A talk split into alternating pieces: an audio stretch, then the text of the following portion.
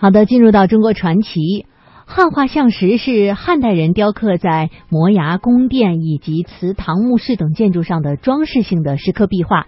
位于河南西南的南阳，自古就是一个流锦带、既利且康的地方。四千多年前的南阳是著名的夏路，两千年前因诞生了东汉开国皇帝刘秀，这里也被称为帝乡。二十世纪二十年代，南阳汉画像石开始被人所认识，古老深远的文化内涵、灵动奔逸的艺术造诣，也让世人震撼和倾倒。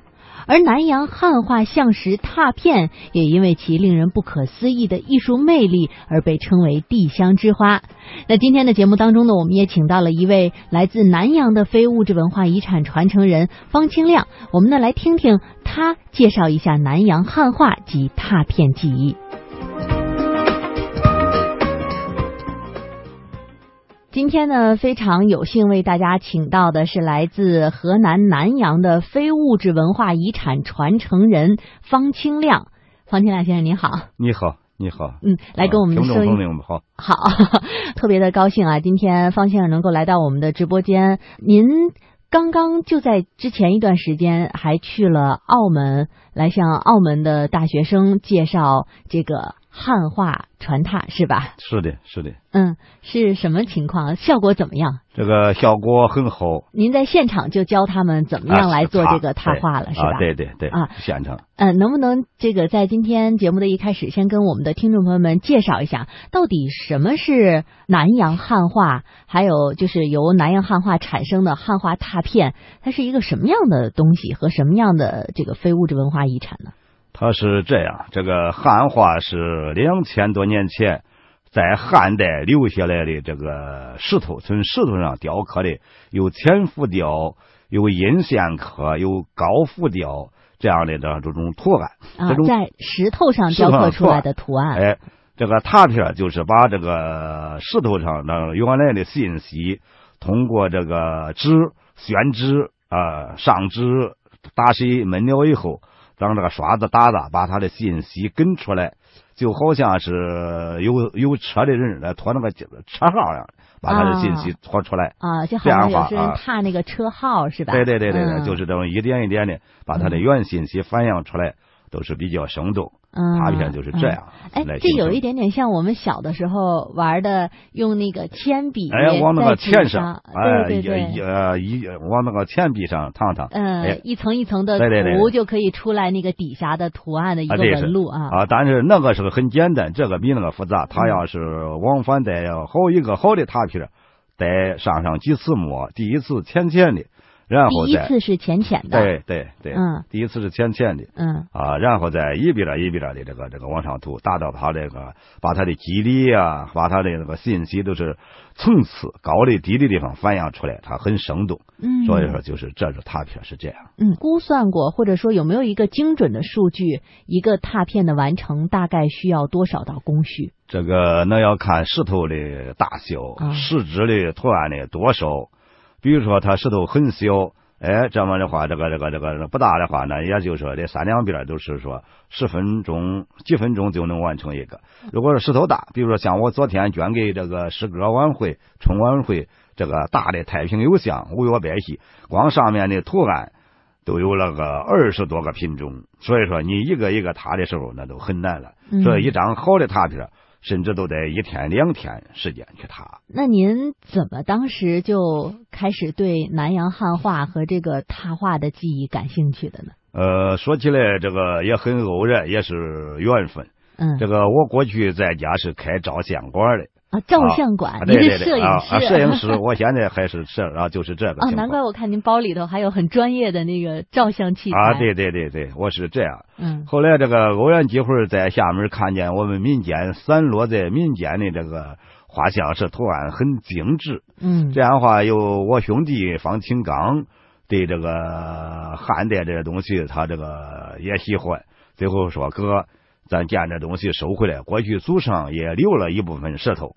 但是我小时候不知道，没有没有这个这个没有这个意识哈，没有这个意识。后来到北京来的话，我一个老师王凤郎王老师，他是十六岁，就是说搞这个非遗传他，偶然的机会见着以后，看到我们家有石头，哎，他也说那这样吧，青莲，你把这教教我教你，因为我过去照相会给照片上上彩。人一说这青亮，你他这个水平还可以，也一有人表扬我、赞扬我，加上这个咱们家这个收藏这个东西好，哎，外人认定的，比如说属蟹、属龙啊、虎啊、牛啊，一一看给我一张吧，这样就把我这个信心鼓励起来。后来的话，谁就把我的东西拿到带到澳门两岸四地非物质文化遗产，叫我去参展，叫我在那现场演演习。后来这个又说说青亮大哥。我让你到德国去，代表广东啊，代表广东，德国法国，去了德国了。哎，所以说去年个就去了这个德国、法国，所以说到外边一看，咱中国这个石头的确确实实，呃，质量是好。嗯，那在国外展的时候，现场是不是有很多人都跟您在现场就可以学习交流啊？我有照片，这个随后这个他们可以从网上看到这个照片，我微信上有，就是我在到德国柏林。呃，收的学生都是他姐姐来看了他个缝，回去家里一看，哎，这么好，又把他弟弟领来，又把他亲戚领来，我只有在这个哎一家子，呃，还有一个老哥把他的一个闺女给到瑞士上学。打个电话，坐飞机都回来，说中国的汉化在这个这个这个柏林展的啊，一个星期你赶紧回来，哎，这个闺女就回来，这都是大家对于中国的传统的文化，对于这个汉化拓片还是非常感兴趣。感兴趣，现在是过去我在家在没有搞拓片之前，嗯，呃，喜欢下个棋啦，打个篮球都是玩。一搞这个了以后，现在这个没有时间，一全身心的投入到这个。这个这个这个打片，哎，要打的精，打的准，所以说这个这个一心一意的为这个汉化服务了。现在我就是个汉汉化，人说这个痴呆了，那个家都说我神经，痴迷于汉化，痴迷汉化，哎，好像就这样。嗯，您刚才说是缘分啊，然后开始这个收藏，对，呃，汉化，然后开始来学这个练他拓画的技艺，对，那是哪年呀？呃，说来这个最早接触大致都十来多年了，可是真正呃走入到专业化就近来这个四五年中间，就是最近四五年啊。对，我看之前有报道说您开始呃接触汉化拓画，然后开始迷上这个技艺之后，是倾其所有的再来呃关注这个事情，这是一个什么概念呀？哎呀，啥概念是这样？这个汉化，你既然从事这个事儿。我们弟兄是保护，在我们镇上，这个过去流失到外面的，就是说这个卖到外地的石头，咱都叫掏钱买回来，就是说为了弘扬保护我们地方文化。我们地方现在这个镇上一个郭坡书记。很赞成我这个举动，说老方你这样做很对。现在镇镇上正在给我盖博物馆，说盖好了，过了年都一六年都把我这东西搁里头展。嗯，同时我们镇上呢，过去这个很有名气，原特啊，原特很有名气，这个这个这个通航，能这个到这个上海啊，这个武汉呢都能通航。那个地方有明清时候的古建筑，郭书记说，把你的汉画给这个山山会馆放到一块儿，这样的话外地人都能。回到原台都更能多的到原台来参观。嗯嗯嗯，可以推广文化。推广文化。嗯呃，也就是说，您在接触汉化之后，有很大一部分的财力是用于了把曾经流失出去的这些石头都收回来。收回来买回来啊，有些是啊，但是作为这种文物不能买卖。可是我们呢，这个就是说，通过给人家说的时候，叫要价也不高，就是我是保护的，就是说。这个现在竭尽全力，我们弟兄两个呢，现在呢，我呢都很穷啊，也就是出门的话，有些开个破车，呃，加油钱都没有带的。那会不会有人说您这么做特别傻呀？都说说说老方疯了呀！我说我外面有活了，倒不开我再干。平常我这都不给相过，就是这样。都不照相了，不照相，原来的工作都不做了。早个几年，也就是我们家的这个在镇上小富。为啥很早这个自己靠手艺挣钱，嗯，有房子啊啥的。现在这个几年的话，呃，非常穷啊，人家都这个脱贫了，我呢脱富了，现在已经是穷了。可是的话，我呃精神上、思想上好。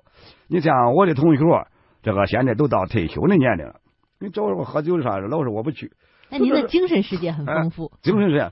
说我们都退休了，我说你们退休了，我刚上班，因为汉化给我的任务大，我还要这个第要他这边要文化传承，现在就说我的这个时间很紧迫，嗯。所以说我现在这个为搞这个事情的话，你你们他们都知道，做的腰都是疼的，但是我无怨无悔，就是说把这个事情要这个发扬光大好。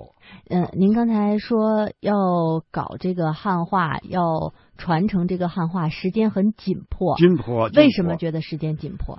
为什么？你像比如说我们弟兄两个，我兄弟在郑州工作，嗯这个他自己第一没有时间去这个踏片儿第二他没有那个力量。你像我这么大岁数来讲，我翻石头、蹲把钟的时候，我一个人都不需要人帮忙，通过技巧来回翻动，来回挪。可是的话，你像现在我也挪得动，我再吃个十年，我都七十岁的人了，我恐怕都挪不动了。那么大的石头，啊，所以说这不好翻动，不好翻嗯。现在这个要收些徒弟，你看我儿子啊、侄子啊，还有这些亲戚们门上的有些人啊，现在都说啊，两百有个小孩李正说啊，我以后跟着人学，我说好，再培养这波人，再培养这传承。有人愿意跟着学？有有有有啊有，他们现在都认为是这个好事。那您看，您其实开始接触有十几年，但正式开始学或者正式开始做这个事儿，也就四五年的时间啊，对，在这个过程学习的过程当中，有没有觉得就是有遇到困难？呃有。这个对这个中国这个咱这个汉代留下来这些东西，这个一开始干吧干吧的，感觉到这个这个活也很累很辛苦，哎，想这个钱这个不想干了。后来想想的话，这个是人这个东西太好了，他出来了以后，这个东西传神逼真，嗯也就是你认为这个动物来讲，龙啊、虎啊、凤啊，它好像给飞的、给活的一样的。嗯所以说你都有信心了。你过去的困难，也就是无论如何，我把这个事情弄好，把这个事情干到底，要让他的话发扬，让更多的人这个这个看到这个事情。嗯啊。那您觉得在这个踏画的记忆过程当中，最难的是什么？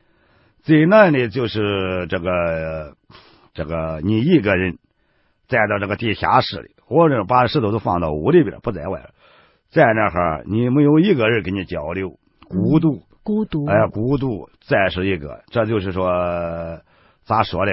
也感觉现在也不孤独了，也不难了啊，时间也习惯了，就是这样、嗯啊。嗯，这个过程可能对于很多年轻人来说是个挑战。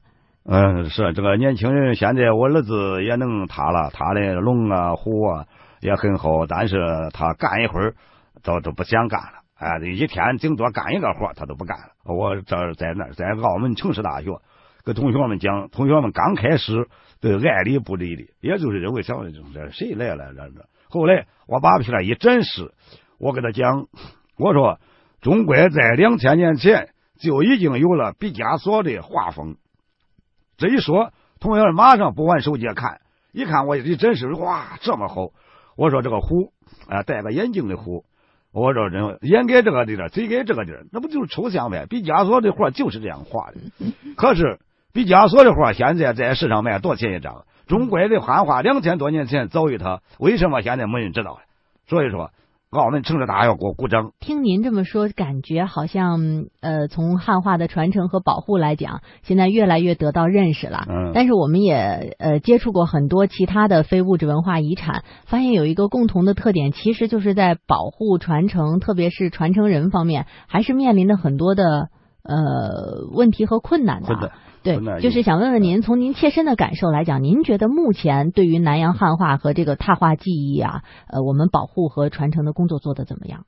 这个目前这个咋咋讲呢啊？这个对保护传承这个汉化，现在南阳有一大批人都是很积极努力，嗯，但是也有些人的话，这个不太支持。但是随着咱这个拓片的这个往外的走，让。这个媒体啊，让有知识的人说好，他们逐步改变了是这个认识。认识哎，现在逐步赶紧说好，支持你。哎，嗯就是这个情况。嗯现在这个地方领导也支持。嗯啊，那您觉得，如果要想让呃汉化能够得到一个更好的保护和传承，我们还能做什么？那你还能做啥，就是说得有官方支持，这个这个支持这些民间的保护民间这些人。给他们提供方便，哎呃，必要是给经济上的资助。你像说现在这个我很穷啊，我我我很早时候我很富，手里有房子有啥，现在由于保护这，我现在很穷，咋办呢？有些石头还在外面散落着，在民间要价很高，你怎么办能叫这个石头收回来？那就是民间得有这些有志之士，嗯，政府再加大这个力度。刚才也听您说，您其实这次到北京是来录呃这个中国诗歌春节联欢晚会的哈，对，所以其实可能我们收音机前很多听众朋友，虽然说这一期节目有些遗憾的是只能听到您介绍，但是不能看到您的这个踏画的作品。不过大家可以通过呃晚会来看一看您的这个作品到底是什么样子的。对对对，在这个春节前的话。